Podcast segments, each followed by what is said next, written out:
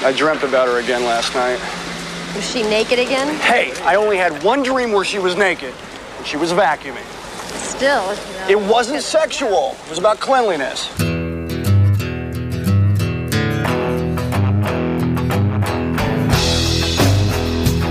I'm gonna break. I'm gonna break my. Gonna break my rusty cage and run. I'm gonna break. I'm gonna break my. Gonna break my rusty cage. and run.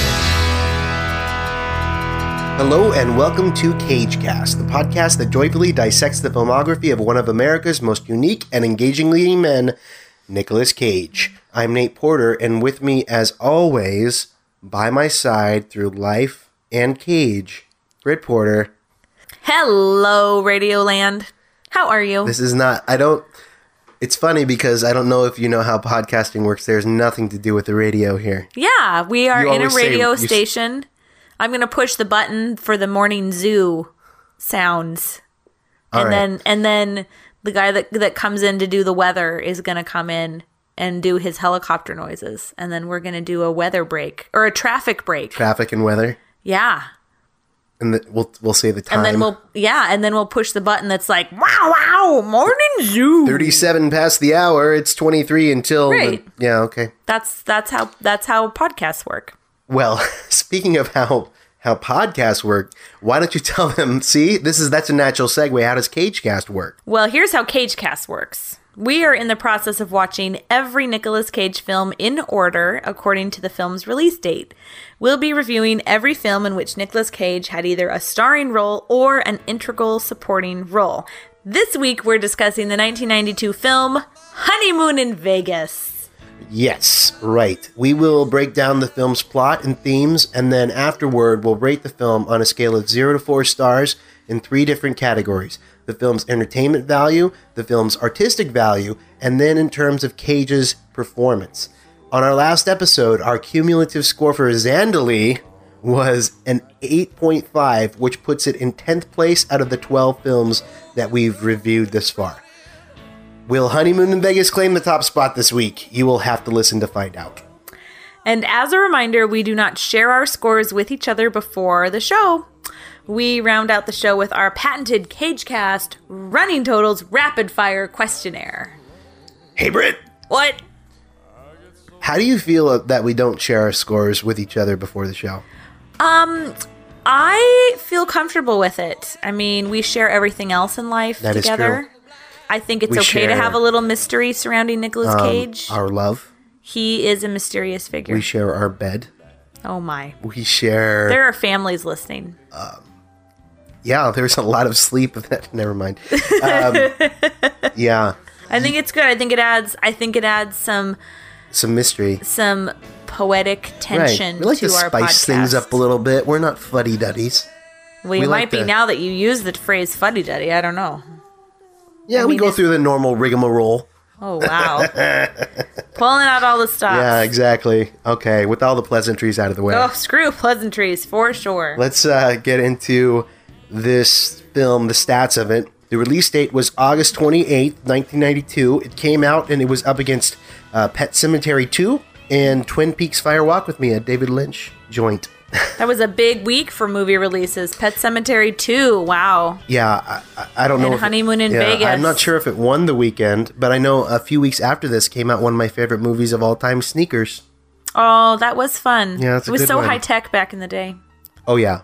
All their gizmos and gadgets. Yeah, you could break any code. That's true. I'm just saying. Uh, this film made 35 million on the box office total. Budget was 25 million, so actually, that's not a very big hit. no, at all. modest. A modest. No, not even modest. I think after marketing and uh, the theaters cut, they probably lost money on that. Ooh. Sorry, Cage. Ooh. Wah, wah. Wah, wah. Co-stars James Caan. What do you think of James Caan? Um, I think he's fine. I think he's done some good things. I think he is a Serviceable? serviceable. Is that the word? Yeah, it is. Man, I'm good. It is. Oh. I think he is a serviceable actor. I definitely, you know, he's had some really excellent roles in his day in the in the Italian gangster genre, if you will. Uh, but I know he's done a lot after that, and he's he's fine. You know, he's he's a real actor. He's, Would you say you have a, a favorite James Caan role? No. Okay, Not So really. this one then. Sure. Yeah. Oh. Okay, this great. obviously. Uh, no. Obviously, this one. So also the other notable co-star would be Sarah Jessica Parker. Yes, JP. What wood in the house? And I will say that I have a contentious relationship at best. Is that a word? Contentious. Contentious is a real word. Yeah. I that's what I have with Sarah Jessica Parker. Um, I'm not a huge fan personally. She didn't do it for you in Sex in the City. Not a not a Carrie uh, Bradshaw not a wasn't your thing. type of gal. No, I mean, and it's not like the writing in that show wasn't good or anything like that. It was, you know, it was fun and compelling and funny and all that stuff, but she just there's something about her that uh, she really comes across as unlikable and She doesn't ring your bell. I think is what She- he's trying to say. What- He- what is the she does not opposite? ring his bell, listeners. What is the opposite of bell? Bell ringing? remains unrung. No, it's more like she puts on a white glove and holds the bell. So even if I try to ring it, it just like clinks. Oof. It's that bad. However, she's fine in this movie.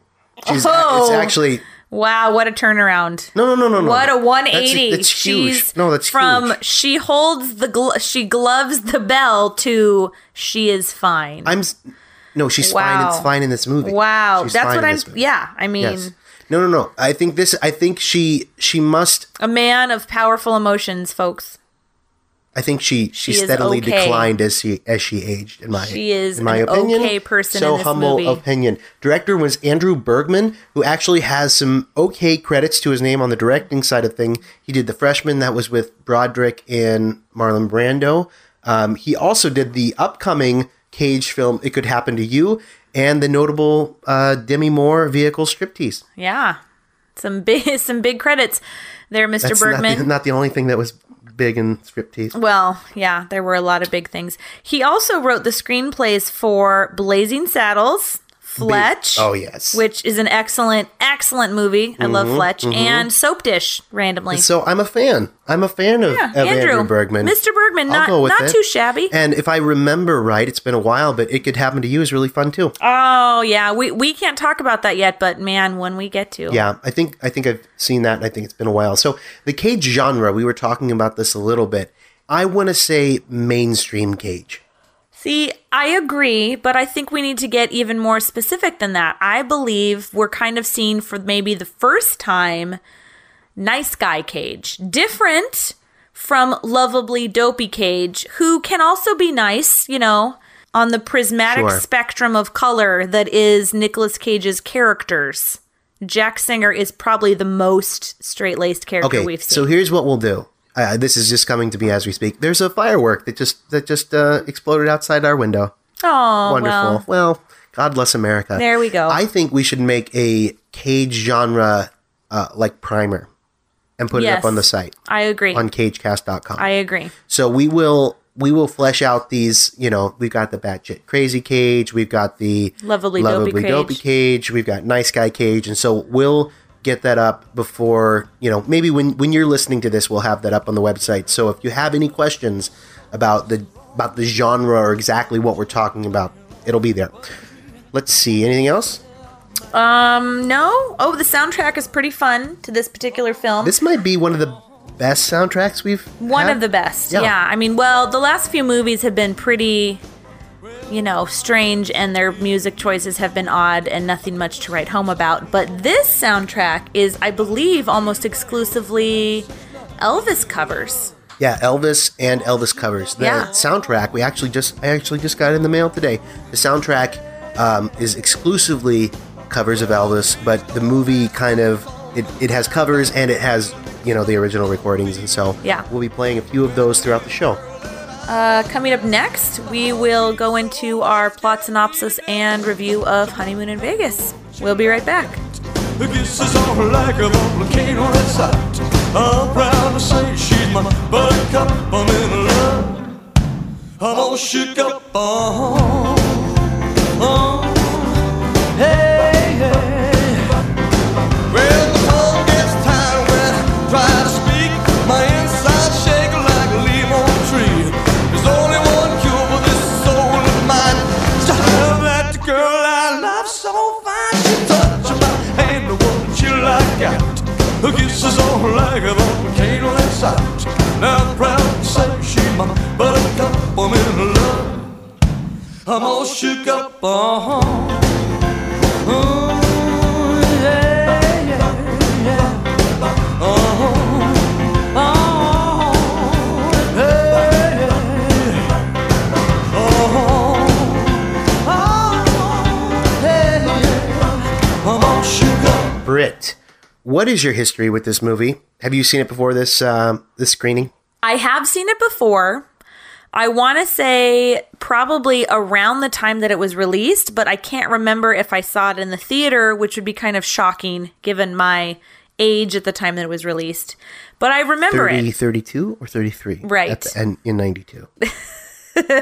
Exactly. Because you're 57 now. Right. So do the math. Divide by carry, pi. Carry the one. Okay. Yeah. So, but oh, I've seen this movie. It's been a lot of years, but I remember the sort of the basic plot, and I remember the skydiving and the showgirl costume, and that's kind of all I remember. Oh, was there a showgirl costume? I There- didn't notice. Yeah, I'm sure you did. interesting. Right. I thought for sure I had seen this movie, but after watching this, I'm pretty sure that this is the first time I've ever watched it straight on through. Oh, well, there you go. yeah, it was kind of a pleasant surprise. I'm like, oh, I, I ha- hadn't seen this before. And uh, honestly, I was looking forward to seeing this movie too. It, this is really kind of notable in, in Cage's filmography. It seems like this is kind of the first more mainstream movie that he had done, just kind of a straightforward, quirky, romantic comedy. And so he's he became a little bit known for those moving forward. And so uh, excited to see what he was going to do with it. Yeah, I have to be honest. The last, I don't know, three or four movies that we've screened have been harder to watch for some re- one reason or another. They've been bad, the acting's been bad, the story is bad, or the plot is weird, or just the Wait, wait, wait, quality wait. of the I mo- will not sit here and, and hear you besmirch Firebirds. Right. Right. Nor will I stand by and hear you sully the good name of Wild at Heart, well, or even Zandali. we disagree on Wild at For Heart, Pete's sake. but I'm just saying that the last few have been, you know, harder to screen. This was sort of like brain candy. This, this is a this is a Brits movie. well, this is a no, Brit movie. I mean, see, now that paints me into a corner that I don't particularly like. I enjoy challenging films. I have watched all of these Cage movies for you listeners. I'm just saying this was maybe one of the first Cage movies that has come along in a long time, if possibly the very first, where you just kind of don't have to clench any part of your body. What were you clenching? during any any part of the screen? All right, you all just right. it's you know the good kind of vanilla. I would say. All right, all right, So- that makes sense. Well, Yeah. let's explain what kind of vanilla they got, and some vanilla can be quite nice, I would say, with the little beans in there. Sure, Little- the little- flecks. little speckles. Yeah, the speckles. Uh, here is a plot synopsis for you. After being utterly manipulated by his dying mother, Jack Singer has made a pledge that he would never get married. But years later, after a season of delay, he goes back on his vow and proposes to his girlfriend, Betsy, and quickly arranges a Las Vegas marriage. The happy young couple check into Bally's. Before the wedding, however, a wealthy professional gambler, Tommy Corman, sees Betsy and notices a striking resemblance to his beloved late wife. He arranges a poker game wherein Jack subsequently loses $65,000 on a seemingly unbeatable hand. Tommy, however, promises to erase the debt if he can spend the weekend with Betsy. The plot begins. Jack is torn up over the arrangement but reluctantly agrees.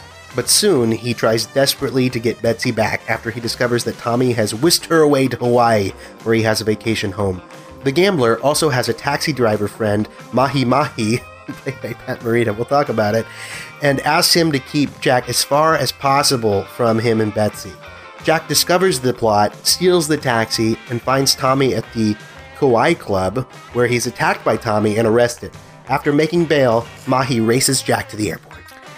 After believing some deftly told lies, Betsy decides she will marry Tommy. Meanwhile, after changing many planes and finding himself stuck in San Jose, Jack tries frantically to find a flight to Vegas. Finally, he finds a group about to depart for Vegas, but much to his surprise, finds out mid flight that they are the Utah chapter of the Flying Elvises, a skydiving team of Elvis impersonators. Jack now realizes he will have to skydive down to the Vegas Strip in order to get Betsy. Jack eventually is able to overcome his fear and lands and spots Betsy, which ruins Tommy's plans. And the movie closes with Jack still in his white illuminated jumpsuit and Betsy still in her stolen showgirl outfit, finally getting married in a small Las Vegas chapel with the flying Elvises as their guests. Woo! We talked about this movie being straightforward. I used the word vanilla, not in a bad way. It was an enjoyable screening. I liked watching it. I, I actually, I will say this. This movie came out back in the day when colorful animated opening title sequences were a thing. Yeah, I like that thing.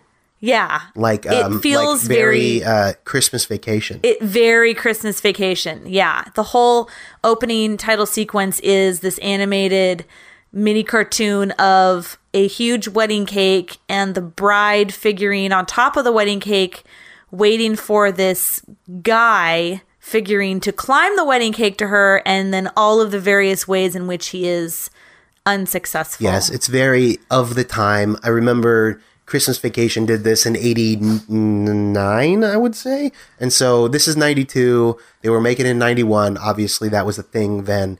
Uh, it seems really dated and weird and silly right now, though. I'll say Yeah. that. But it's humorous. But just, before the but you know. before the opening credit animated sequence, uh, we get a weird and very awful scene with uh, what's his name? Jack Singer is Cage in this yes, movie Jack Singer. with Jack and his mom, where his mom is on her deathbed and basically tells him that if he wants her to be happy in her last moments, he has to swear to her that he will never marry a woman ever. Yeah. Why weren't you in here before? The doctor said that Screw the doctor. you should save your strength. Jack, if I go. Mom, you're not going to go. If I go, I want you to make me a promise. Say I promise I promise. that you'll always love me Of course, Mom. and you'll never get married. Mom, no, no, I can't promise that. No girl can love you like I did, Jack. You'll be unhappy. Don't do it. Mom, don't say that. Promise me, Jack. Never. Mom, that's a huge thing to ask. Mom. Mom! It's Mom! Mom! Mom! Come back! I promise I won't get married! because no woman will ever measure up to Her. which that's awful right I mean, we see like mom dying of cancer at the beginning of what is it, Guardians of the Galaxy, but she just dies, and it's really sad Spoilers. and poignant. Yeah, you know, it's it's just dated and quirky and funny and the kind of thing that people were doing in the 90s and you know, it's supposed to set the stage for the whole movie and it does and right there has to be something that sets up jack's fear of marriage or trepidation towards it and so i guess there's nothing else but i'll say this if my mom did that to me i'd be like whatever whatever lady no way sorry Sharon. if you're, Please don't listen- do- if you're listening mom don't do that because i'm already a i'll already be married hopefully still at that point this is getting to a dark place because i don't want to think about you Seriously. on your deathbed but don't do that you know come on mom just saying So let's let's talk about our hero, Jack Singer. So he comes right out of the gate in this hospital scene with his mom who makes him vow this crazy thing.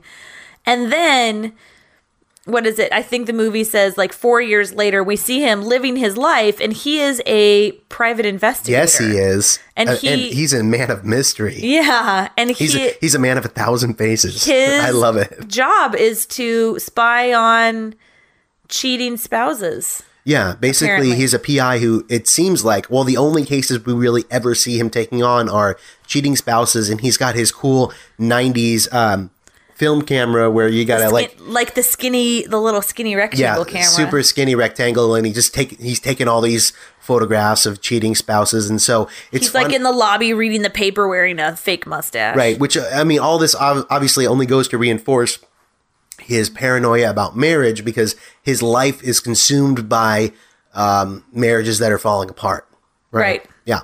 So that's sort of Jack. That's our character. But he is otherwise like a straightforward, kind of average Joe sort of a Yeah. character. Nice guy, good at his job. He somehow, despite his terrible job, manages to have like a apparently really good and healthy relationship with his girlfriend Betsy, who is Sarah Jessica Parker. Yeah, sure. And she a young, is a young Sarah Jessica. a young Parker. SJP, and she is like a second grade teacher or something. So Sure. she's like a totally normal person, and they sort of paint him as this totally normal guy who has this weird job. But he's he's they're just like this average couple that love each other in New York, basically.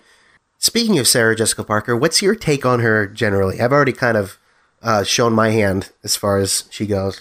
Well, I like her. I just I find her to be a likable actress. I've enjoyed most of her roles. Um, I really like super young Sarah Jessica Parker in the 80s cult classic Girls Just Want to Have Fun, which is fantastic for you people who haven't seen it yet. Well, that's funny because I liked her in the '80s, uh, Flight of the Navigator. oh yeah. That was that was uh, yes. Yeah, I she's didn't good. I didn't mind her at all. I think young I like- Sarah Jessica Parker.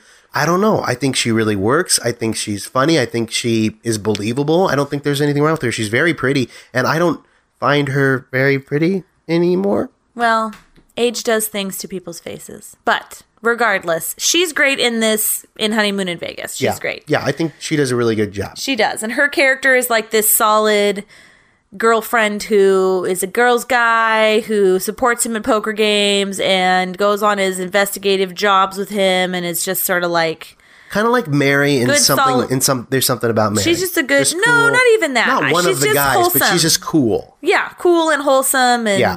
all the things you want in a girlfriend basically. So- Exactly. And she really wants to get married. Yeah. And so they sort of have this relationship that seems fine. Oh, the one thing is that Nicolas Cage voiceover is a little bit in the beginning of this film, I think. That's fine. Voiceover's fine. Yeah, he's Voiceover fine. It gets just sort a bad of rap. it sort of gets the story progressing. So, you know, a year into their relationship, things are starting to cool off. Oh, one thing we find out though, Nicolas Cage is a gambler. Small time, right? Little- he's well- got a poker game. He bets on.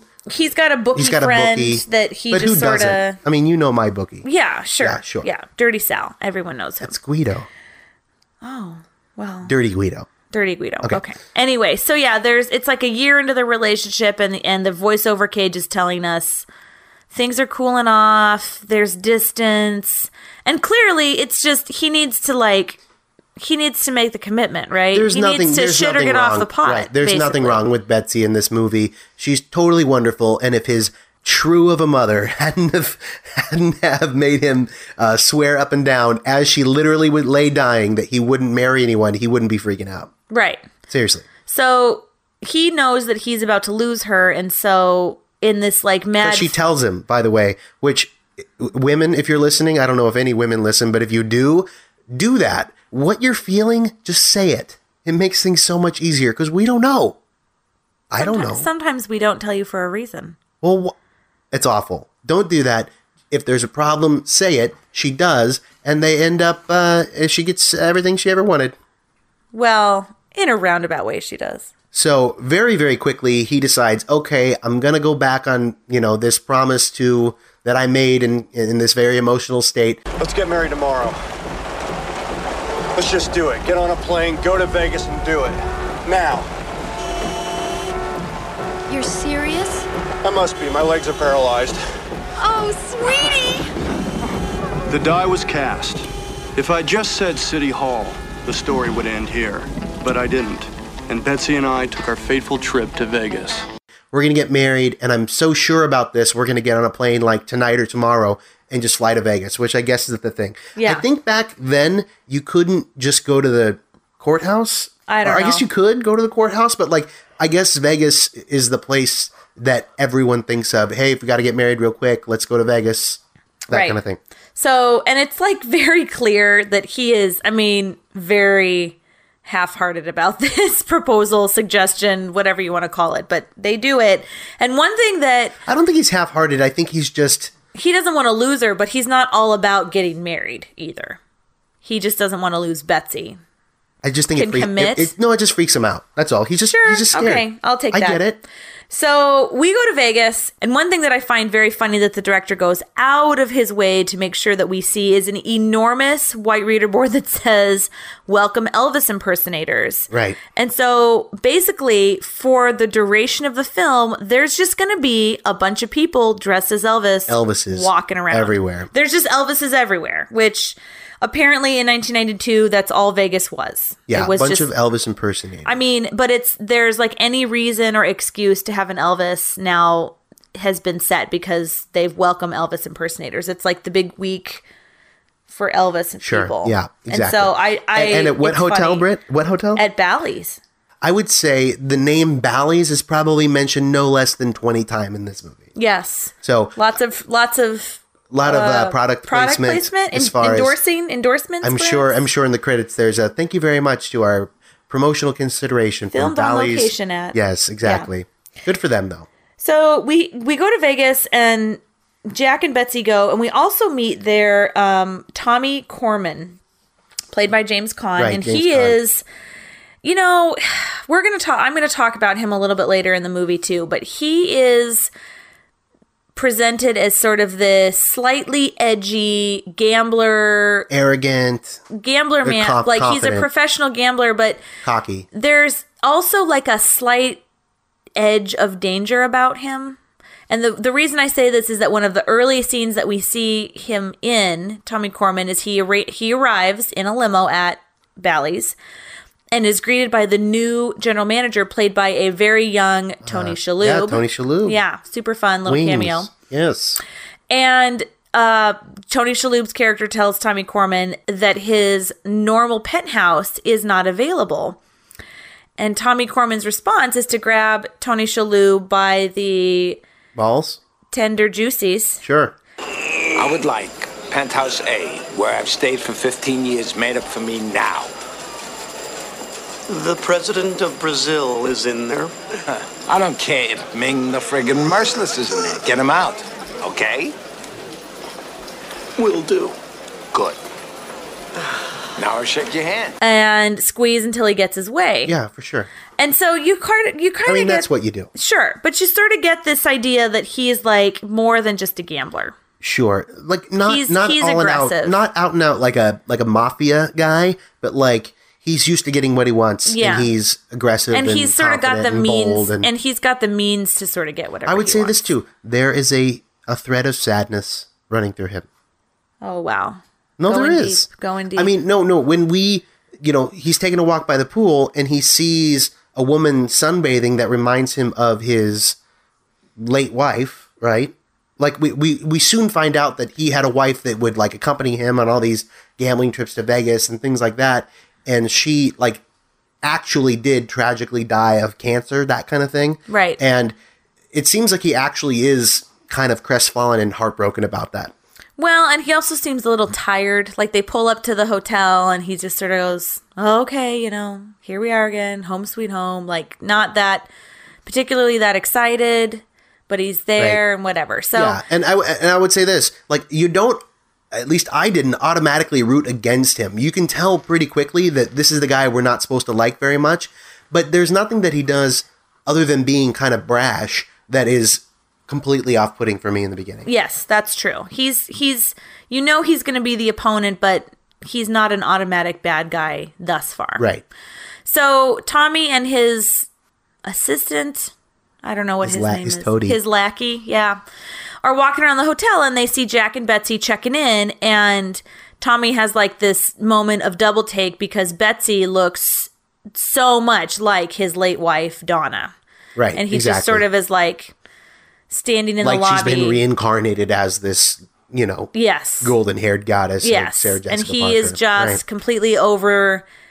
He is beside himself, and it's like there basically she is. i must have I, must have, her. Yeah, and he's seeing her while she's like kissing cage at the at the check-in desk Yeah. of bally's yeah. I mean, it's obvious they're together, and he just, he's just like, nope, that's a new Donna, and I must have her. you can tell he's already kind of concocting his his scheme of how he's going to do this So the way that he chooses to sort of get her, I guess, is by instigating a poker game for Jack. Yeah, I And don't know it's not- exactly how he figured out that Jack was a gambler. I guess you're in Vegas and so you gamble. Yeah. It's it is it's a little bit like okay like an envelope appears under their hotel room uh, Door. It's like door slid underneath. that's like hey you're invited to a special promotional poker game and you know so Jack and Betsy have like a scene at the pool where she doesn't really want him to go she wants they're there to get married Right, it feels like he has cold feet. Jack, please. It's not just another excuse. Hey, we're here to get married. And to be together. Absolutely. So why do you have to play poker? Let's let's just hang out together. It'll relax me. It's a fast game with some yokels. I'll probably make enough to pay for the whole trip. Listen, it's right here. $1,000 in credit, so you're like covered if you get murdered on a hand. This is just a, a promotional thing, basically. Relax. It's two hours, then we get married. End of story. Yeah, I think she's a little bit more astute than he gives her credit for. Like he probably is just dragging his feet at this point. Yeah, I think he totally is like doing everything he can to put it off because he's sort of freaked out. So he says, Oh, you know, it's just going to be two hours. I'm going to go play poker. You're going to swim. And then we're going to go get married. He's sort of just being really blithe about the whole thing. Jack goes to this poker game where he meets Tommy Corman. And he's arranged it, and we kind of fa- figure that out. And you know, there's a an, a long, a drawn out scene of of him winning a few good hands of poker and kind of accumulating some money. And he's he's up He's- for a while. he's up for a Probably long up like five or six time. thousand dollars, which is great. And then we cut in scenes of SJP swimming, Betsy swimming at the pool, sort of just you know killing time for two hours while I feel he's like off. the camera likes to linger on her bikini a little longer than Well, you know, she had a nice little uh, rack of lamb. So you got to do what you got to do to bring in those viewers. I guess so. I guess so. Well, you know, he to to to Jack's credit, like he's out, like he's out of chips, and he gets a little bit of a, you know, he gets a little bit of peer pressure to stay in the game. You know, he's out. He's not going to lose any money because I think they gave him like a thousand dollars in chips just to start off, right? But he he's he's in this game. He's in over his head a little bit, and he kind of he gets one bad hand or a couple bad hands, and then he's he's out. He's out of money, but they kind of pressure him to stay in. yeah, he keeps borrowing against not the house, but against I think Tommy. Well, he doesn't really borrow until he gets the straight flush. Right. So he ends up getting a hand that is It's a jack high straight flush. Yeah. Which a straight flush, how much do you know about poker? well, you know, enough. Okay, enough to know that that's good. Yeah. It's basically, I mean, you've heard of a royal flush. Yes. It's not quite that, but it's the same It's like hand. the next best thing. Right. A straight flush is all in the same suit and all five cards in a row. It's like a million to one. It's some sort of crazy, um, you know, odds to get this thing. And so he kind of does the right thing here, in my opinion, because he has what all odds would say w- would be an unbeatable hand. I would mortgage our, you know, house and sell our kids if I had a straight flush and a hand of poker. Yeah, and it even includes a, a face card in his Yeah, hand. jack it's not high. like it's two through seven. Right. Even if it was, I would still, you know, sell the dog to to, to bet on this. But All I'm right. saying like I don't like he's not crazy. Like No, he's this not- is the hand of your lifetime. You're never gonna get a better Right. hand in poker than this. So he has- has this in- insane hand, and he ends up borrowing Sixty five thousand dollars. sixty-five thousand against the house, which turns out to be Tommy and not actually the Right. hotel. Exactly. Throws the hand down in triumph and seems like he's won the game and has all this money and he's sad and he's gonna just walk out of there a rich man. And Tommy throws down a royal flush, No, a, a straight flush a straight flush. I'm sorry. with queen high. yeah. Sorry, man. Straight flush to the jack.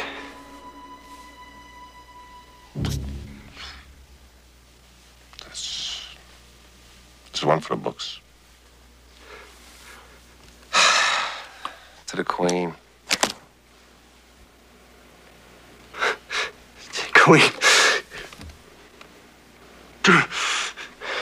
That's that's that's a tough break. Would you like a fruit plate? So beats Which him is- out by one, I- essentially. which I which has never happened in the history of poker. So here's my question to you: Was the game rigged? You know, I've been thinking about that, and it's it's hard to tell because we know that Tommy wants Betsy. I mean, that's been made very clear. And we know that he intentionally invites Jack to this poker game, prob presumably as a way of getting to Betsy somehow, although that's not entirely clear at the outset. But, you know, was the game rigged? I mean, I mean, j- I just the don't- sheer odds of, of those two hands happening ever, but let alone in the same um, in the same game with like five or six guys playing.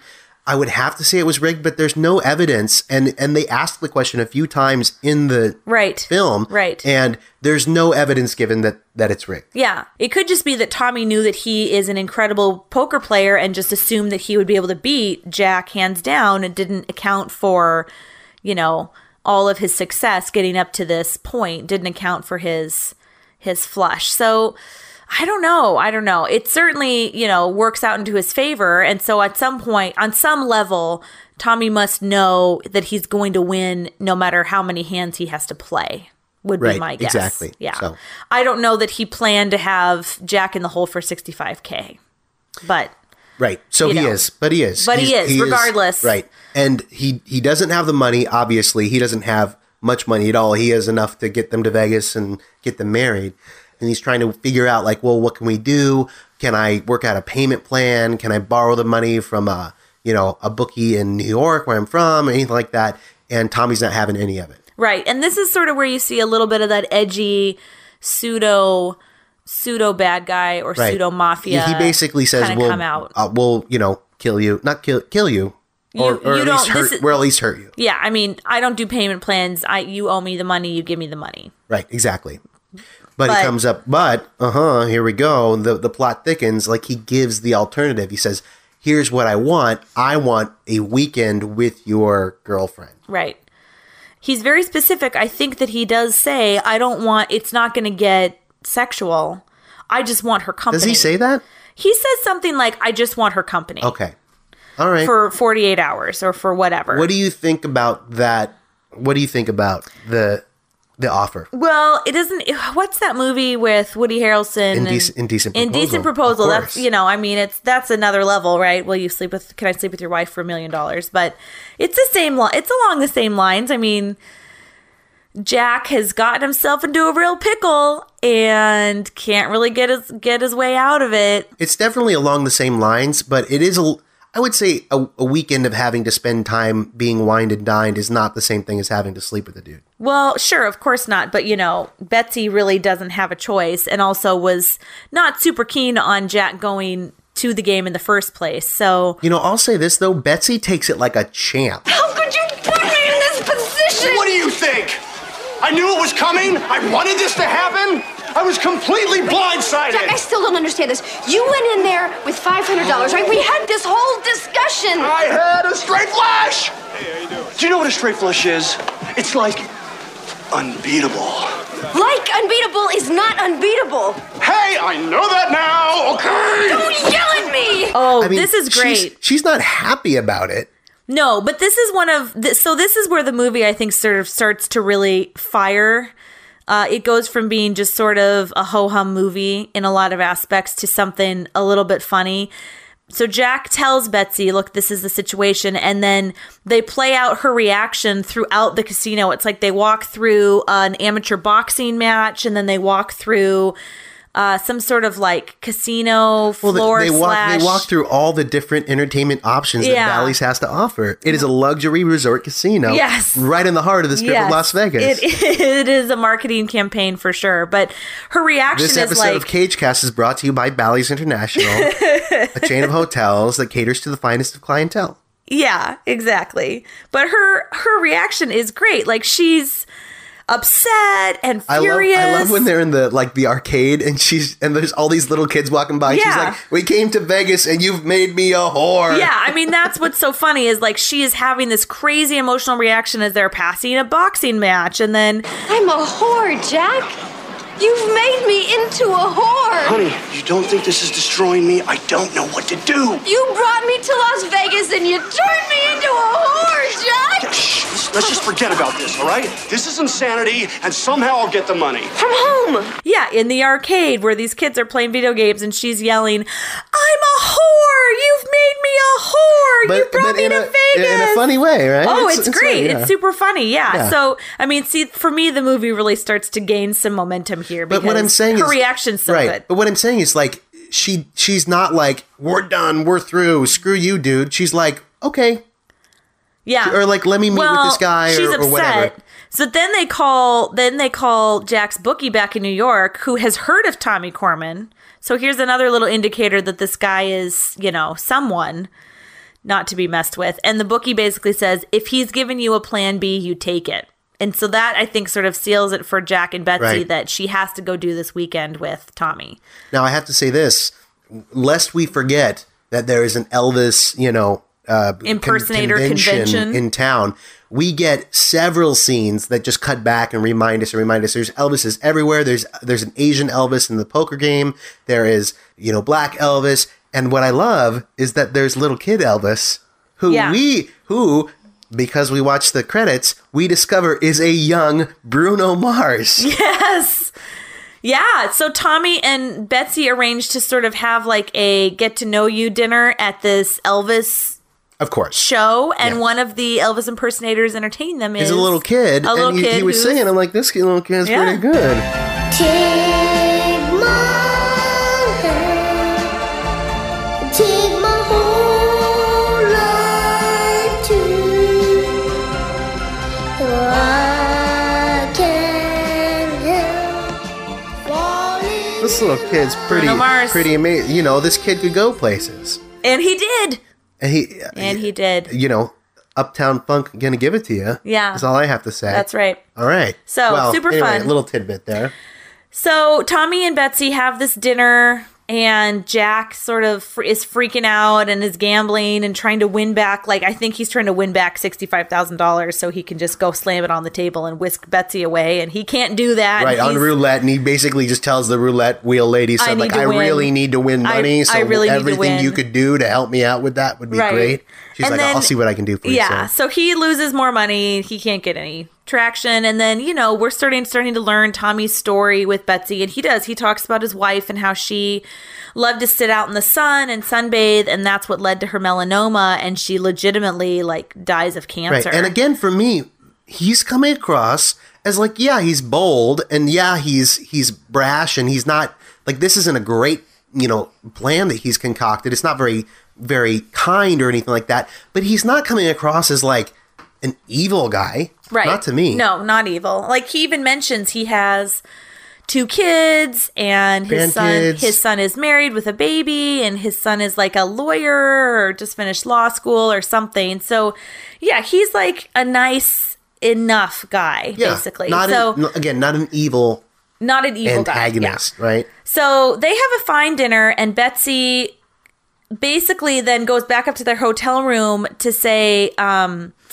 I'm packing because Tommy's taking me to Hawaii. And Cage freaks out. And Cage freaks out, Yeah. which is great. And so Well, I they would- have uh, who wouldn't this freak little out? spat. I'd, fre- I'd freak out. Yeah. It's one thing to like hang around Vegas where you can kind of keep tabs, but like flying thousands of miles away. Well, and then it turns out like it's not just for the weekend, it's for like a week. Yeah, Basically. basically, Like yeah. she's gonna be gone to Hawaii for a week with this guy. I'd and have Cage problems. is I've just had sort problems of, you know. so let me ask you this: Would you go with Tommy Corman if it meant I wouldn't die? Yes. Wow. Would you Especially if he's remi- taking me to his fancy vacation. Would home you in Hawaii. remind me about it and hold it over my head the rest of my life? Or a couple No. years? Really? Maybe a couple Wow, years. that's great. I don't know. Maybe a couple Well, years. that's love. Seriously, know- that's good. Thank you. so. I have to say, good this to know. mental mental note. mental note. if I ever okay. get in a pinch. There we go. Um, I have to say, the scene where Betsy is packing and getting ready to go to Hawaii, where they're having this spat, is pretty fantastic. Only for a few days. Come on. You're so, like, blithe about this all of a sudden. Like, you don't give a damn! Of course I'd give a damn, but this was not my idea, okay, Jack? Poker was not my idea. Would you please stop crucifying me with this? See my bag? He's gonna jump all over you the second he gets Oh, there. and I'll let him please, Jack. Give me a little credit. He'll overcome you. I mean, what happens if you start screaming? It's like a jungle over there! He probably has servants and bodyguards, and believe me, they will drug you! His son is gonna be there, Jack. His granddaughter Tiffany will be there. She knows the kid's name already. Marry me tonight. No, No! No, why not? Because I don't believe you. I mean, Jack, if you really wanted to marry me, you would have done it this afternoon. I mean, you don't have to be Freud to figure that one out. I was not looking! Listen. You'll be back Monday. I don't know, probably Tuesday or Wednesday. Tuesday or Wednesday? That's almost a week! Would you expect us to fly back and forth to Hawaii in two days? Us? Already it's us. Oh, don't be infantile. I'm trying to make the best of this. Well, you're doing great! So they're off to Hawaii. Yeah. She's just trying to make the best of things. That's all right. Oh, she's doing. Well, she she picked a good way to do it because they get to Hawaii and it's beautiful. yeah, he's got this whole private vacation home with this amazing view and And he's actually he's kind of adorable to me. I mean, maybe I maybe his charm shouldn't be working on me, but like he's tried to learn all the Hawaiian names for different things or the time of day. well, he's or- like wooing her basically. Right, but he's awkward in wooing her, Yes, right? And so, totally. but he- it's kind of like a twenty-something-year-old kid wouldn't woo very well. Like he's not wooing very well, but he's coming across as very genuinely trying to impress her, but being real himself too, and Yeah. not coming across as a bad guy at all. No. she's wowed by all this because it is beautiful. It's funny because like they show all these scenes of them uh, doing all of these things that he really doesn't do well. Like he they they go horseback riding on the cliffs of Hawaii and he can't really do it that well. And then they they're hiking and he's like Scuba diving. practically dying on the cliffside and she's but he's you know faking it real well and so yeah he's doing all these things that sort of a normal guy would do trying to impress a woman that he likes and they just happen to be these really high end over the top Yeah. you know And, and Cage Cage kind of gives up on Vegas. He gives up at least waiting on Yeah. around, right? He goes back to New York. back to New York, and kind of back to his job, which is a little weird, but I guess that's what you do. And for whatever reason, like he turns the channel, and this is what happens in the movies. He turns the channel, and he sees that there's a volcanic eruption or whatever on the news, and then In of- Hawaii. of course, they cut to you know people watching, and it's Tommy with his hand around Betsy, and he has a yeah he, has lo- a problem with that. he loses it so he's back in new york for like he's turning into a, little day bit or more two of, a, of maybe a cagey kind of character. yes he's starting to ramp up the the crazy which is super fun so yeah he's not in new york for very long and then he sees this news footage and decides he's got to go to hawaii to hunt betsy down so then what follows is this really funny scene in the airport where he's trying to get a flight and well, we he's- forget this is 1992. Well, I don't forget that it's 1992. I forget how different 1992 world is from our world. Yes, not totally. only the shoulder pads, okay, or the frizzy or, hair, or the big enormous cell like phone we get a uh, we Cellular get a, we get telephones. Ben Stein, who I love Ben Stein, you know, and and he's at the airport holding up this entire line because he wants to book a ticket for a trip he's going to take in like two weeks in or two weeks something. from now. But I guess did you have to go to the airport and book tickets? i guess maybe Now, would it be any cheaper if I stop in Nashville? Same price, sir. I hold an advantage card. That won't make any difference in the price, sir. There seems to be a very long line. Tell me again about the deal on Super Saver. Well, there are several restrictions. What's this guy doing around the world in 80 days? Lighten up. You lighten up. You can only fly on a Tuesday, That's it. Wednesday, or That's it. Thursday, and it's important that you make. I've got a major problem, okay? My fiance was kidnapped and taken to Hawaii. I've got to get there now. Well, I'm trying to make arrangements to get to Milwaukee for my nephew Douglas's wedding on the 21st. You're not even flying today? No, Oh, Consumer Reports said that if you make your travel arrangements two weeks in advance at the See airport, this line? We're all flying today. Please, sir, if you don't get back on. Then what? I'll be arrested, put in airport jail. Just get your ticket and move on, okay? Get your goddamn ticket and move on. If you didn't have a travel agent I wouldn't know. I wouldn't know how to do anything if it wa- weren't for the internet. yeah I'm sorry. So this is the beginning of Jack Singer's uh Breakdown. br- eh, breakdown's a strong word. He starts to get more like a Cage character, like Cage characters that we've seen, which is fun because now Cage is sort of starting to really do his brand of acting, which is uh, obviously a lot of fun for us all to see. So here's this scene in the airport where Ben Stein is just holding up this line of like 10 people who are all trying to get out of New York that day. They're trying to get flights that day, and he's trying to book this flight two weeks from now, and he's asking all these inane questions and so then Jack like marches to the front of the line and yells at him, and it's this really funny scene where you know he starts to wig out a little bit, and we're all sort of, I think we both cheered a little bit, like, yay, we're seeing, you know, we're seeing, you know, a little bit of Cage, the Cage that we know and love. So that's what's super fun. In the meantime, we see more scenes of Betsy in Hawaii, you know, getting to know Tommy's son and wife and holding their baby and, you know, having these deep talks with him as they paddle down a river. Oh, she and- even she even lets him kiss her yeah. I mean, their relationship is sort of starting to progress and get some depth. And after like a few days, and she Yeah. was just gonna get married to Jack. I think she's just swept up in the entire, totally, you know, absolutely, she's a- and I would say this, I don't feel like Jack really ever wooed her or really like was overly romantic or, or really tried to win her affections. And I think that for Betsy, that Tommy is doing that for her. She really, really likes it and really responds to it. Well, I think what we assume from kind of the way they've set things up at the beginning of the movie is that Betsy and Jack have a very comfortable relationship because they've been together for so long. And so maybe some of that excitement has gone out of their relationship and then you couple that with his reluctance to get married and so yeah, she's she's definitely being pursued hot and heavy and by a man who has the means to do it in a big way. So yes, she is And a family guy, he loves yeah, kids, he's just he showing loves his her all the kids, loves best his parts of him. grandkids. Yeah. Right, exactly. But there's also a little bit of a dark edge to him because we see a couple of scenes where, you know, he's on the phone with his um, little sidekick and they're sort of plotting against Jack. You know, they know that Jack has left New York and is traveling to Hawaii. They've got all of these contacts at different airports. And so now they're scheming to keep him away from Tommy's house. keep Jack away. Right. Yeah, to And so keep they- him and right. Betsy, you know, apart, Right. basically. And and as any of us would do to keep Nicolas Cage away from the woman that he loves, we get Mr. Miyagi. Yeah, absolutely. We do. I mean, who, I mean, obviously, That's uh, So- a, it's a given. Jack arrives in Hawaii and he's greeted by Mahi mahi. Mahi Mahi. Hey, brother. You like right? Yeah, yeah, I need a ride, but I don't know where yet. I take your bag. Thanks. My name Mahi. Mahi Mahi. Like the fish? Yeah. My father was a fisherman. My father left home when I was five. That's why I'm named Jack. Because in Jack, tell your mother I'm just going out to get the paper. I gotta make a couple calls. Hey, Jack, Jack. Where you like go? Just tell me. I take you anywhere.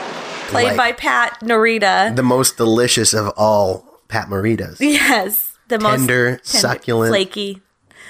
Yeah, Like, like butter. he is this hilarious taxi driver who is has been basically like paid by Tommy to keep Jack away at all costs. And so Mahi Mahi sort of goes along with, "Oh yeah, I know where Tommy Corman lives." And then he takes Jack to to Chief Orman's house. So here's the deal with this.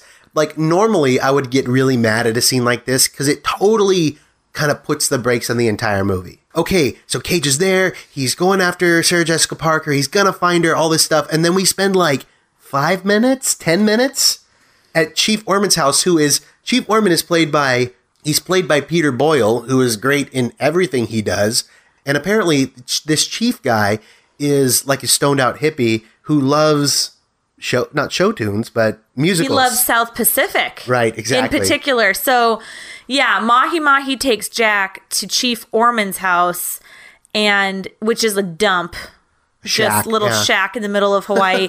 and then they drink this like specific kind of, I think, whiskey or rum that's native to the island. And basically, it's just Peter Boyle.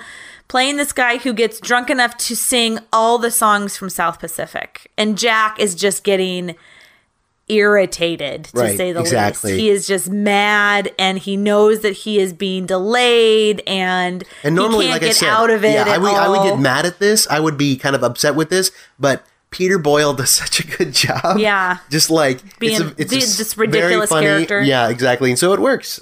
You are from mainland. That's right. Do you find Chief Orman attractive? Uh, you're a striking looking figure. If by attractive. Hey, Chief, he looking for a man named Tommy Coleman. If you know where he is. Have you seen the musical Grand Hotel? I don't really, but I'll ask around when I get back. Now, now, could you could you tell me? Did you hear me before about Tommy Corman?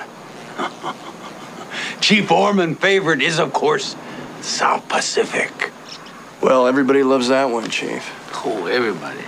Happy talk, keep talking, happy talk. Talk about things you like to do. I, I buy it. It's funny. So Jack sort of manages to get out of this whole situation with Chief Orman, and he does so by stealing Mahi Mahi's taxi. Right, exactly. And I'm not sure how he. Grand Theft Auto. Yeah, I'm not sure how he figures out where Betsy and Tommy. Oh, he goes to Tommy's house. He goes. He manages to make it to Tommy's house, where Tommy's son is. And Tommy's son, by the way, is this no-name actor, but he is the nicest guy. Like he's friendly and this family man, and you know, just like this really nice guy. And he tells Jack that Betsy and Tommy went to the Kawaii Club. Well, no, Jack finds his house by calling information on the payphone, right? Oh yeah. And he's just Remember when like- we could do that? He's like, which you know, he went to a payphone booth and closed the door behind him, and then picked up the the phone. Yeah. and went through the phone book. very funny. Remember that? It feels so. It feels like it might as well be the you know like the 1890s. Yeah, it But was a that's long time ago. It's Anyway. funny. so she tracks him down, and meanwhile, Tommy is has is has already proposed to, yeah, he's Betsy doing at the this like point. major hard sell push with Betsy and about she she's not having it though. Well, and so now, okay. We talked a little bit about this, not a lot, because we want to save all these good, juicy thought nuggets for you listeners. But Nuggets of thought. we talked a little bit about Tommy. He initially sort of presents as this nice, straightforward character who's got a little, maybe a little edge, but is generally probably going to be more talk than, more bark than bite Right. right? Um, and he just has this thing for his late wife, and Betsy looks so much like her, and blah blah blah. But then at But the here, and yeah. then at the Kawaii Club, he reveals a side of his character that we see more and more as the movie progresses. That is that is deceitful Yeah. and it's bad. very underhanded. I thought that it was your idea. You told me that you arranged a game. You saw me in the lobby. Yes, and- honey. Listen, I told you that to protect you. Because I love you so very much. Honey, and the truth was so horrible. Uh, It embarrassed me. He put you up like a, a ring, like a watch. That's how cold it was. I can't believe it. Maybe he was frantic. Listen, people, people get frightened. They do crazy things. He was, you know, so terrified of marrying you. Come on, that's unfair. He didn't have $65,000. Say, what's it? That's what he owed you. He owed me uh, $3,000. basically he li- i mean he just flat out lies to betsy he says that cage put her up in the poker game instead of like hey i've got to pay off this debt that i owe you he said that like he threw her in as collateral and, Right. like that was his idea he And- said that it was go ahead and that he didn't owe Corman sixty five thousand dollars. Jack only owed him three. which obviously would have been you know $3000 is a lot of money but you could figure it out Yeah, you can scrape right? it together. Yeah. So he basically paints the picture for her. Betsy's been trying to get Jack on the phone this entire time and she can't. And so she can't talk to him and she's feeling really alone and isolated. And then she gets this information and she believes Tommy that he says this. And we know Tommy is just lying out of his mind. And at this point, I, I turned to Britt when we were watching this movie. I'm like, this is the first time that he's really come across as a bad, devious guy. Yeah. Like, yeah. he's you know he's kind of a master of subterfuge before this.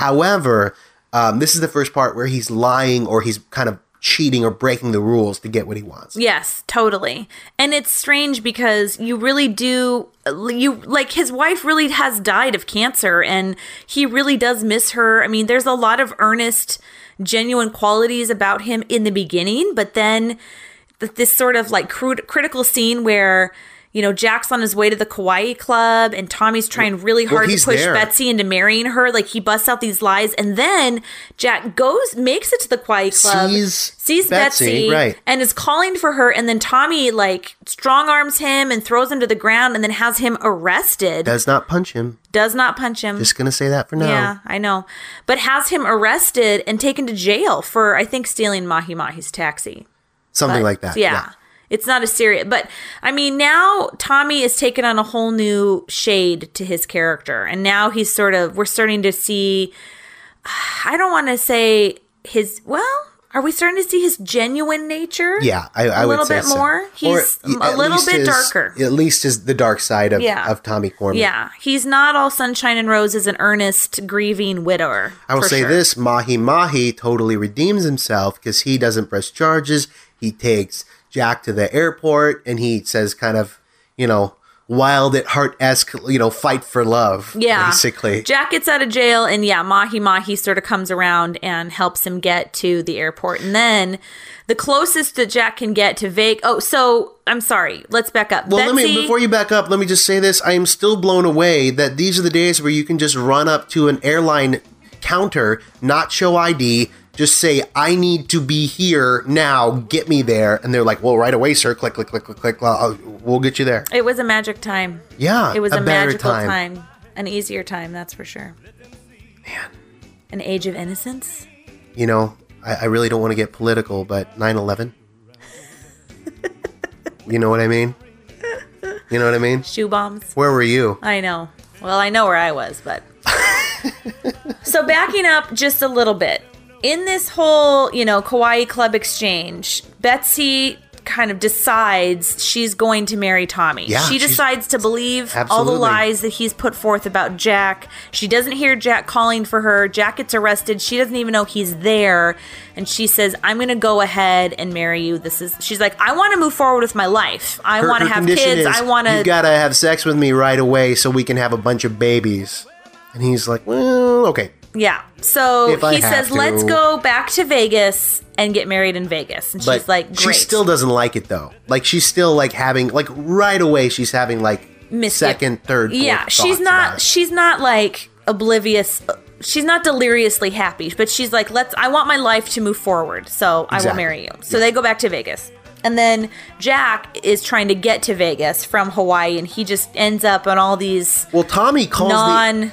Tommy is apparently the king of the world because he can call Vegas and get entire flights canceled. He basically cuts Vegas off from the mainland for the day, so Jack can't get back. yeah. The thing, the closest he gets is like San Jose. Who is this man? Who is like he he goes Yeah, that's from the like thing, we don't you know. Hey, I'm a gambler who who plays little games in Vegas at Bally's International Casino to like I can shut down an airport. Yeah, yeah. he- I With- can with a cancel phone a, whole call. flight. Yeah, Yes, sir. Right away, Mr. I Coleman. know something. Yeah. So Little unbelievable. so so Tommy is still pulling all these strings because he knows Jack's trying to get to Vegas.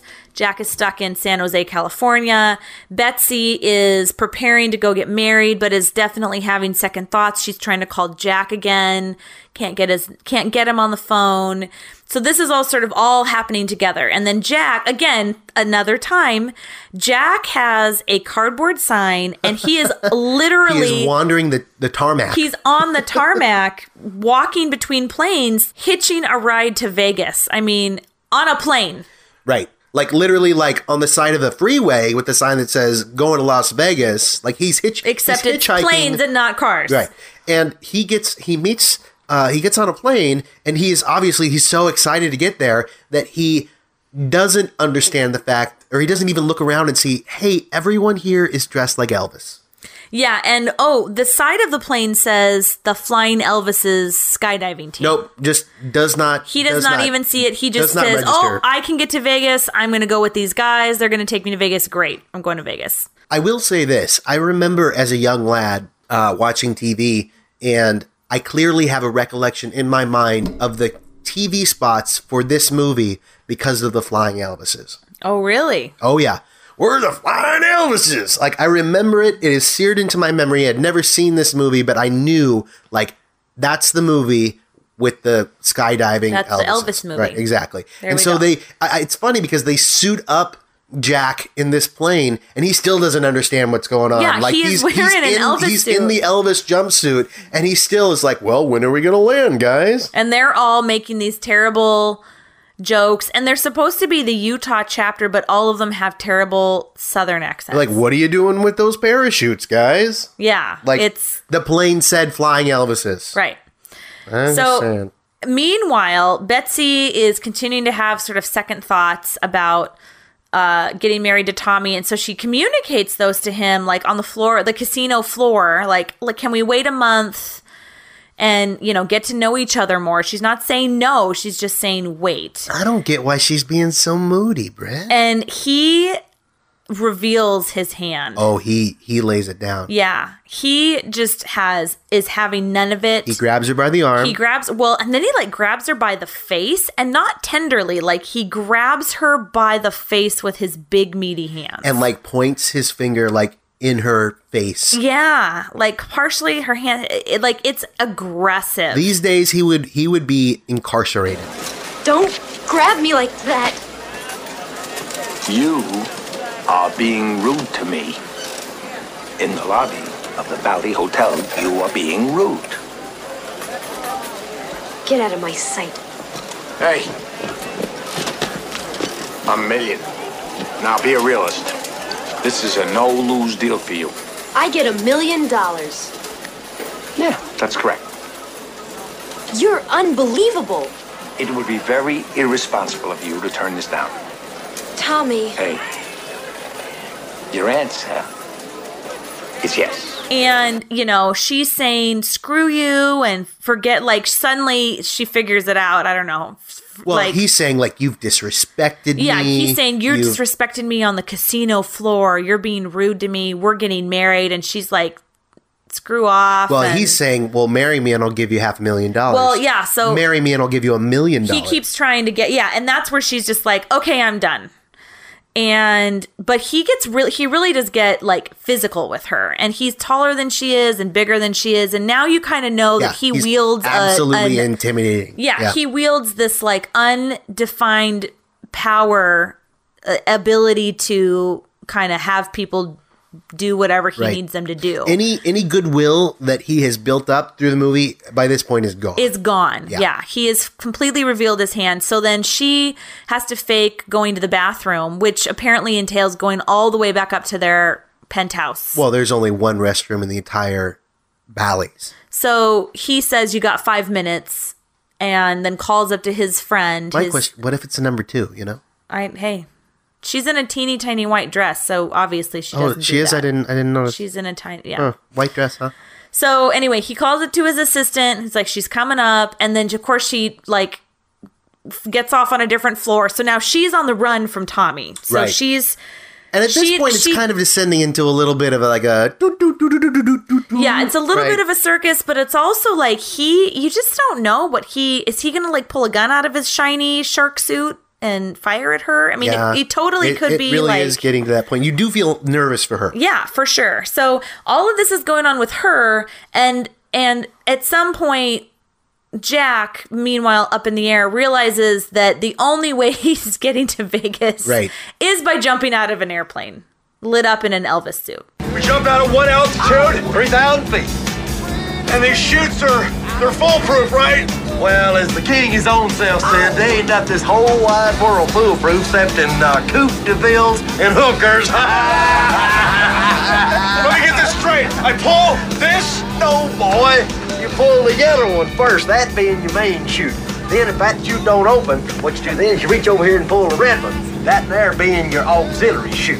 Yellow then red. Yellow then red. You got it. Okay, okay, now, uh, if by any chance I get, like, flustered, you know, when I'm hurtling through space, and, and, and I pull the right one first. Oh, well, then you're gonna wind up looking like a well done chili burger. They're gonna have to shovel you into a coffin. but you can do it, son. You can do it. Yeah, all right, fellas. It's just about showtime. Yolden Red. And it's not like they established like a fear of heights or anything like that, but you know, it's But he's skydiving. you know, hey, hey, here, hey, dig this. You ready? D- I'm ready to dig it. Mm. Marriage is a leap of faith. Uh huh. Ah, And he has to take that leap in his own life and his own heart for love. Wow. Metaphors. so many layers. This might be the best movie ever. Wow, wow. Schindler's List, eat your heart out, So- right? Everyone so talks re- about it's that so little girl, that real. one little girl in the red dress, but this It's so real. is what I'm talking about. Yes. Let's all just. So be- Nicolas Cage jumps out of the plane, the parachute doesn't uh, open, and he dies, right? Or Or He does jump out of the plane. and they're teasing them about which like sh- which you know Oh, yeah, lever which- to pull, which not shoot lever, to which pull. you know shoot Yellow to, than red, yellow than red, and yellow than everyone's red, yellow teasing than him, red, so he yellow than doesn't know. red. He's never, you know, parachuted before. It's obvious, and so he finally realizes what's going on. All the other Elvis impersonators are jumping out of the plane, And this is it. meanwhile- This is it. By the way, this is the biggest thing that has ever happened in Las Vegas. Right. I was There- going to say, there are meanwhile, throngs. like Vegas is preparing shut the city for down. the flying Elvises to come, right? There's a whole target bullseye on the ground. There's an a- announcer. There is, there's our crowds gathering. Shut down the strip. I know that twenty uh, thousand taxis pass this point every hour. Shut it down. Yep. Knock it all Flying out. Elvises. Flying Elvises. Are coming in. They're And coming, people. Also, Betsy is on the move in the hotel. There, she's being chased. She's trying to get away from Tommy. Uh, you know And what so you she- have to well- do in a well, situation where have you to, you have to become a master of disguise. yeah yourself. you do you have to blend in with your surroundings so she's running all through the hotel in this gorgeous snug fitting white dress easily recognizable and so Correct. you know what she does What does she do? the obvious What does she do? she dresses up like a showgirl Yeah, she does. Obviously, Yeah, that's she what does. you do. She's a she's a strutting peacock. she is she's a purple peacock i think What did you think about that outfit? Oh, I was. Uh, uh, so I do remember this. I do remember whenever I saw this movie, you know, decades ago. I remember the showgirl costume, and I enjoy it. I'm. I enjoy. A young Brit was like, "Yeah, I could rock that for Yes. Halloween." Knowing, Fancy. actually, knowing some of your other uh, outfits, you probably would have rocked that as a glittery young as a young sequins, lady. flowers, feathers. Oh, yeah, sure, for sure, sure. right up your alley. So now we have come to the climax of our movie. Jack as Elvis, Betsy as a showgirl. What more could you possibly want? Oh, that's right. He still has to jump out of an airplane. That's right. And he's freaking out about it. By the way, I forget to mention that it's well known that Nicolas Cage as a man really has a thing for Elvis, right? Yes. Uh, he- We've seen that in Wild at Heart. Right. He, Wild at Heart. Um, there's some other movies he kind of puts on that ac- affectation. Oh, yeah. Peggy Sue got Didn't he married a m- little bit. Didn't he That- marry Lisa Marie Presley? Yes, for a short time. Was For a that short Michael time. Jackson or did they both They marry both her? did for a short time. How crazy is She- that? Yeah. So like he his his infatuation with the king culminated in actually in marrying his daughter. Yeah. All right. Wow. Well, good for you, buddy. That's a bold move. So I that might have I don't know the background of the movie, but it might have played into it a little bit. Just like his own love for Elvis, maybe played into you know. Who the knows? Elvis motif Who in this knows? movie. But again, Vegas is shut down. Elvi are falling from the sky. right. And They're jettisoning down. they're jettisoning down. They're slipping the just surly as bonds of earth. Betsy is making her way through the crowds. Tommy chasing after Betsy. Hot pursuit.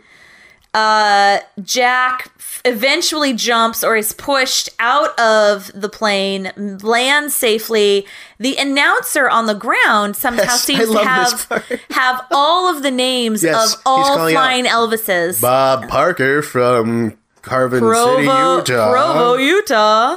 Roy John Orbison. Robinson from And also, he's they've radioed ahead their newest flying Elvis, Right. Jack Singer. So we're saying like we are in payphone era technology, but after they got on the plane, they didn't know his name when they got on the plane. So you're saying the cockpit radioed ahead to the, All the Ve- names. to the Vegas uh, you know, uh, terminal, you know, and said, "Hey, by the way, call the people, call the good people at Bally's and make sure and add Jack Singer's name to the list that they're going to be announcing throughout the strip." right, obviously. Okay, well, uh, makes sense. Well, if you were a if I you were buy a it. flying Elvis, you need you need to have credit would give be given credit where credit is due. I mean, yeah, it's it's not. This is not what we do for fun. I'm sure they're paid millions. you know, Right.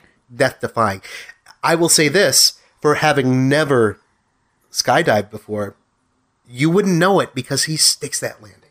Yeah, he does. No issues, and he nails it. They're right on target. Like Doesn't run into bull- buildings. Bullseye. Yeah, Bullseye. Bingo. So Jack makes his landing, and now we know Betsy knows he's he's coming down because his name's been announced. Tommy knows it, and he, they, he falls from the sky. Betsy sees him.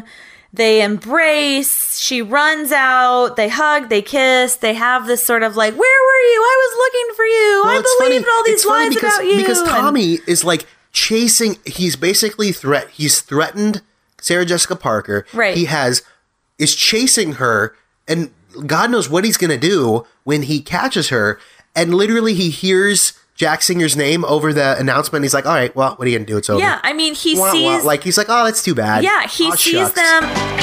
Jack, you jumped out of a plane. This kid said you were gonna marry me today. Did you get a job here? I, I couldn't find you. I didn't know how to reach you. I was flying day and night. I was going everywhere. Hawaii, jail. I saw you on the beach. I was screaming your name. He said that was the wind. I was so stupid. I can't find her. It's over. Son of a bitch jumped out of a plane. He sees them together and he sees them kissing. And yeah, his response is basically like, well, What are There- you gonna do? There's that. I think he even says to his little tech uh, flunky guy, "Go set up a game." Like, it's over. Guess I'll play poker. Not I, oh, hey, I was gonna kill this woman, or hey, I was gonna Or, "Hey, I- force I this can shut woman down- into a arranged marriage of hell. I can cancel flights, but you know, when it comes to true love, ah, what are you gonna do? What are you gonna do? Ah, I can't beat this. Can't beat this guy. He's That's he's yeah. he's just too powerful for me. And so Jack shows Betsy that he can do what it takes to fight for love. He will jump out of a plane. He quickly explains, I've been chasing you all over the world, and da da da da. da." And we get this nice little coda of uh, them actually getting married. Yeah, they are in one of the uh, Vegas wedding chapels, still in their Elvis and showgirl costumes, surrounded by other Elvises. Yeah. And, they make uh, a very cute and lovely couple. They're getting married. Yeah. And, that, and then there's the credits. That's yeah, the whole movie. Oh. that's the movie. all right. It is extremely straightforward, people. It's, ve- it's cute, though. Yeah, Yeah. yeah, nothing wrong with It's, it. ve- it's nice. There we go. Let's uh let's press pause on this uh, particular topic and give our listeners a break with some excellent uh, Elvis music, and we'll come back with uh, our ratings. All right. I can't wait. temperature rising higher and higher. It's burning through to my soul. Girl, girl, girl, girl, you gonna set me on fire, girl. girl. My brain is flaming. I don't know which way to go. Yeah, 'cause your kisses lift me higher, like the switch on of a wire. Like my morning sky with burning love. Ooh, ooh, ooh, I feel my temperature rising. Yeah, help me, I'm flaming. Must be a hundred and nine. Welcome back. We have just reviewed 1992's Honeymoon in Vegas, starring Nicolas Cage, James Caan, and Sarah Jessica Parker. Uh, Nate, what'd you think? I liked it. I thought it was super fun. I thought it was cute. I think you, I think you're right. It was like a nice breather from the maybe some of the heavier subject matter we've been getting in the last few movies. And I think that hey man, if this is Cage's first foray into a straightforward like Hollywood um, comedy, yeah, good, good yeah, job. Yeah, good job. not too bad. Not Mhm. too bad.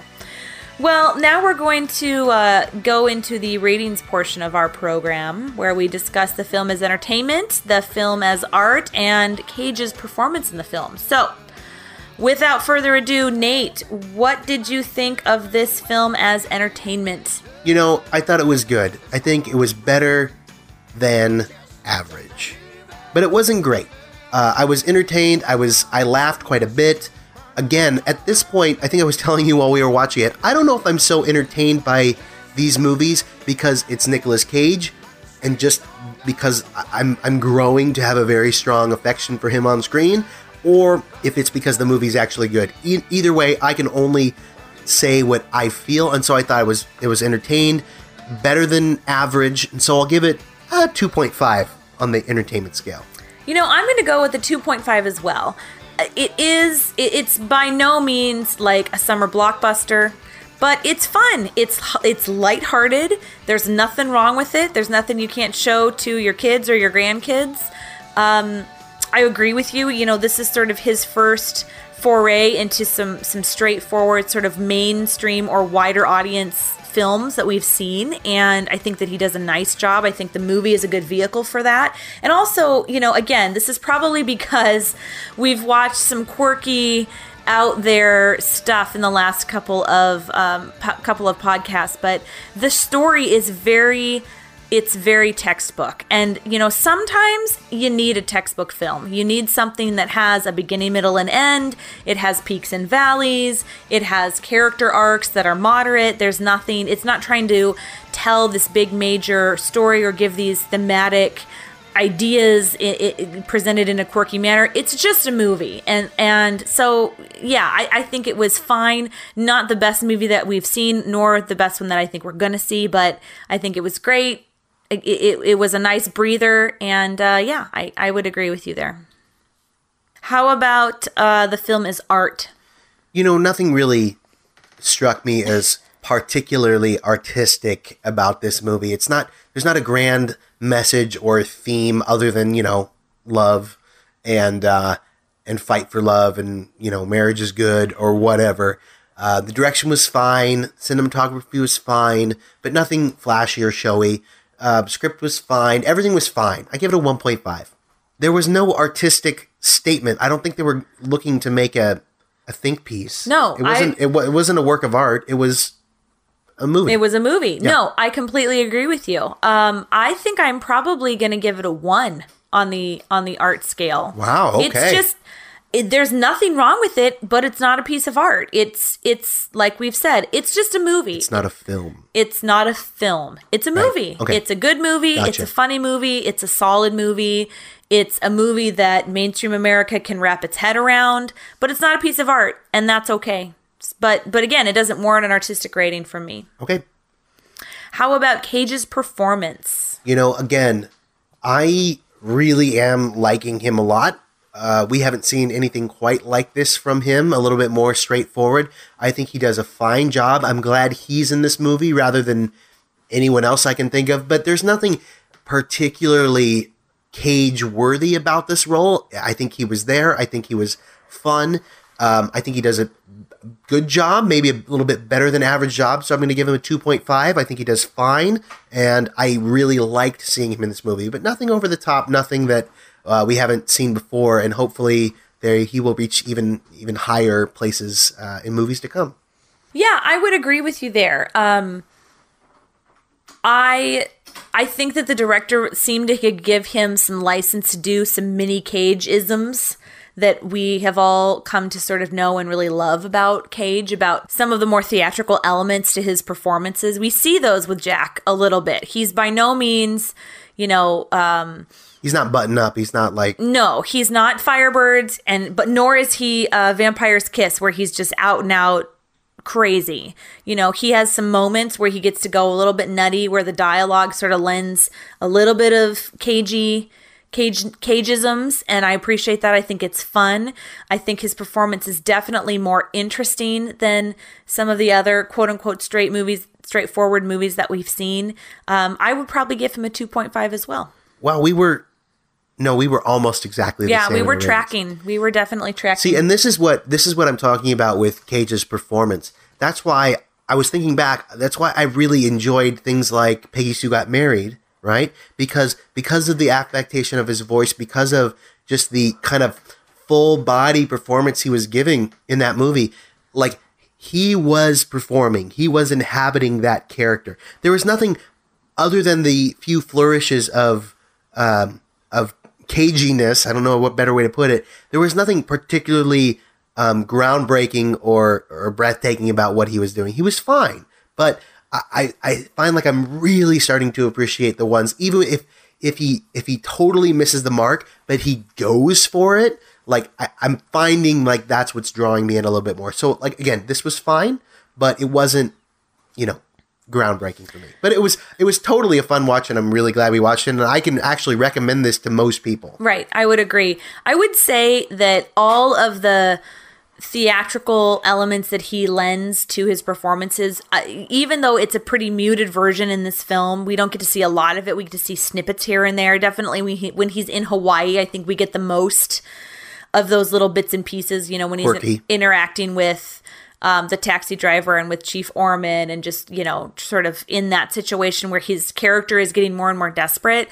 Um, we see more uh, of those. Um, t- cageisms uh, so i think that, you know that's the only thing i would say is that he gets to do those little bits and pieces in sort of a muted fashion but it works here in Right. other films he's done those things and they're unintentionally comedic right they're it's a painful watch uh, and that's why we laugh because they're so badly done here it's actually intentionally supposed to be funny you intentionally you see jack sort of starting to lose it and to get sort of de- continuously more desperate as he's looking for a betsy and running into these people that are just quirky and weird and taking him off of his off the track for him to try and find her and just, he's getting increas- increasingly more frustrated and this is how it's coming out i appreciate that he gets to do that and that Right. it actually fits in with the character instead of it just being oh there's cage going crazy right. again And I, and I think I think what does that is a good director. I I really would do. agree. And I, I would think, agree. Uh, you know, it'd be interesting when we're all done with this project to look back and say, okay, when his performance didn't work, who was the director? I, I think we have yet to see. And Andrew Bergman is a n- He's good, decent. good director, and certainly a good a writer. And he wrote this movie as well. And I think we we see that he lets Cage do what Cage wants to do in certain situations, and it totally works. There's not a other than a few tonal things with James Caan's ga- other than a few tonal things with James Caan's character. I think this movie knows what it is. It executes well, and uh, it's fun to watch. yeah i would Good agree job, good job, uh, honeymoon in Vegas. I'm glad uh, we watched you. yeah so what is No our pro- what no does that bring the movie talking back to me. oh wow glad you glad you watched me well right. you're welcome so what does that bring our total ratings to Oh, a twelve point five a 12.5 out of out of twenty four. So Not- right down the middle. Yeah, yeah, Yeah. Which you know i- is about right for Yep. this one, I think. I think I About think so right. too. A little bit better than fifty percent. A little, just slightly better than average. Yeah, Great. slightly better. And and it's and it works. Hey, there we go. Sometimes you just want a good cage movie. there we go, and we got one. now now can I can I uh, start this drum roll? I got the drum. So I got the kit set up here. Can I start the drum Go roll? for it. Do it. Now it's time for our patented Cage Cast Running Totals Rapid Fire Questionnaire. Britt, I'm going to be asking you the questions. Okay. In this movie, Honeymoon in Vegas, 1992, is Nicolas Cage a lady killer? No, he has a girlfriend. He is not, She's a pretty girl. and she's a pretty girl, but he is not a character who kills ladies. Right, and we, what we mean by that is he is he a ladies' man? Is he a Lothario? Is he No. does he get around? Is he No. are women? Do women see him and are constantly drawn to him? No. no, not at all. That's what we mean. The answer is no. Correct. In this movie, is Nicolas Cage drunk or high? No, not shockingly, at all. Okay. shockingly. In this movie, does Nicolas Cage have crazy hair? Even more shockingly, no. These are the possibly we have no's for the first time in some of these categories, folks. in this movie, does Nicolas Cage have a crazy voice, accent, or inflection? No! Crazy how many Yeah, a no's lot. we're getting today. In this movie, is there cage rage? Yes? Yes, there There's a is. few seeds. Yes, there There's a is. few little nuggets. He There's just a it- few it- there- little. it's not it's not it's not all out cage rage throughout, throughout the movie, but there are Right. moments. There where are you- moments. undeniable moments. Right. In this movie, does Nicolas Cage punch someone or get punched? No, shockingly, And he's wrestled to that the might ground be- and It arrested. might be the first time. but n- yeah, agreed. It No, might be. It's seriously, I'd have to go back in the archives. It might be. But even I think even in Boy in Blue, there's some punching. I think that this is the first time that our uh, rapid fire questionnaire has had so many no's. Okay, last question: Does Nicolas Cage run with a flashlight? Uh, no. Wouldn't it Not be yet. funny? Wouldn't it be funny if this was the movie where he ran with a flashlight? It would be fantastic if all the other categories were He no, but runs he in- ran with he one. runs in the dark with an illuminated Elvis jumpsuit. he flies through the night. No, it's not the same. All right. No. Okay. I'm gonna say well, no. We're holding out hope. There we go. All right, folks. Uh, well, that was honeymoon in Vegas. Thank you for listening. Yeah. Very fun. It was fun. Any feedback you want to give us on your thoughts on honeymoon in Vegas would be so very much appreciated. Or give us feedback on our next movie, Yes, which is 1993's Amos and Andrew, directed by E. Max Fry and starring Dabney Coleman, Michael Lerner, a young Samuel L. Jackson, and of course Nicolas Cage. Have you listener, good listener, seeing Amos and Andrew. What do you remember about the movie? And what do you think about Cage in the movie? Send us your thoughts. I am on my knees. Britt will attest to this. I am begging you. Feed us back. Feed us back. I can't say it more clearly. Feed us back, listeners. yeah, send us your review and we'll get you on the air. or call. We have a number 3308 KJOK. Again, that's 330 822 4365. I have to confess, I did call it this last week to make sure it wasn't broken. And It's not broken. Ugh. But we have yet to play, right? I'm just I'm, I'm opening up I'm, I'm opening up the curtain here. Don't look behind it. But yeah, none of you have called. give us a call, listeners. How dare you? No, you can't cha- berate them tw- two podcasts in a row. I w- I can't. I will. It will be a verbal tongue lashing like they have never received before until one of you just call the number. Just call the number. Just call in, and I'll shut up. I promise. Call for my sake. music, Nothing else. music this week can be found. She's like, he makes me do this.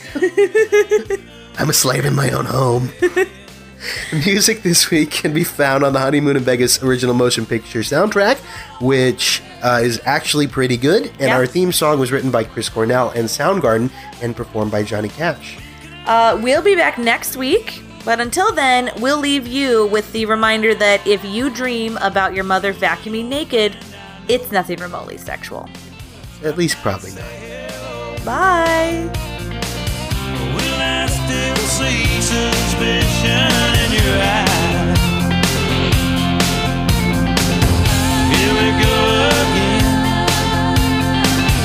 Asking where I've been. Can't you see For our patented. Whoa, uh, wait, Cage wait, wait, wait, wait, wait, wait, wait, wait, wait. Wasn't No, it? it's not. What's not? No. Well, what is it? So, what does that bring our total ratings to? with suspicious eyes? We cannot build that dream. So, so we go to Vegas, and I wasn't scared, by the way, to marry you. well, I'm glad. Okay. Okay, For the so I we need to keep this clipping along. So We're, we're clipping. these asides need to. I'm. This is Sorry what about this is what keeps it. This is what keeps it fresh. Yeah, yeah. I want this to go quick. Well, you keep on pushing through. Don't let me distract you. Oh, If I Oh, Hey, Britt. Yeah. What? Why does it? It always catches you off guard. I when don't know.